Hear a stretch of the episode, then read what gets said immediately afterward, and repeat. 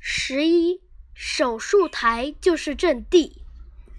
1939年春，著名的旗会战斗打响了。气势汹汹的日寇刚到旗会镇，就挨了当头一棒，被我军消灭了500多人。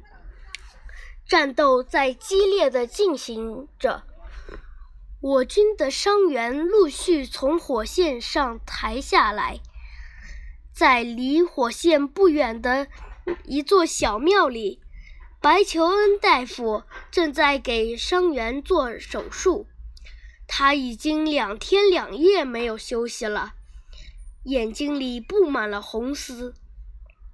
突然，几发炮弹落在小庙前的空地上，黑烟滚滚，弹片纷飞，小庙被烟雾淹没了。白求恩十分镇定地站在手术旁，他接过助手递过来的镊子，从伤员的腹腔里敏捷地取出一块弹片，扔在盘子里。敌机不断地在上空盘旋，炮弹不断地在周围爆炸。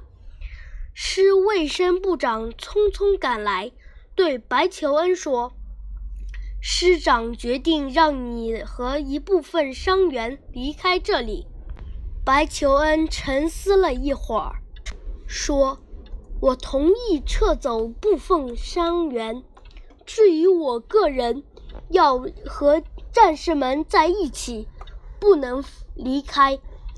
部长恳求说，白求恩同志，这儿危险，让你离开这里是战斗形势的需要啊。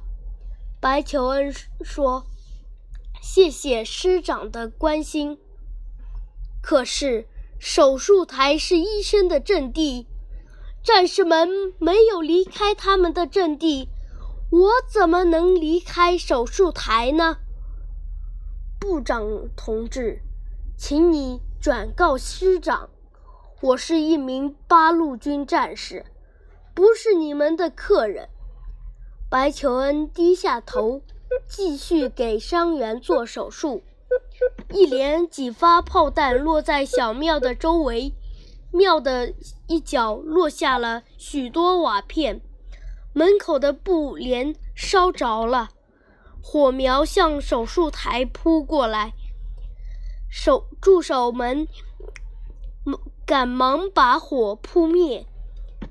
担架队抬起做过手术的伤员，迅速地向后方转移。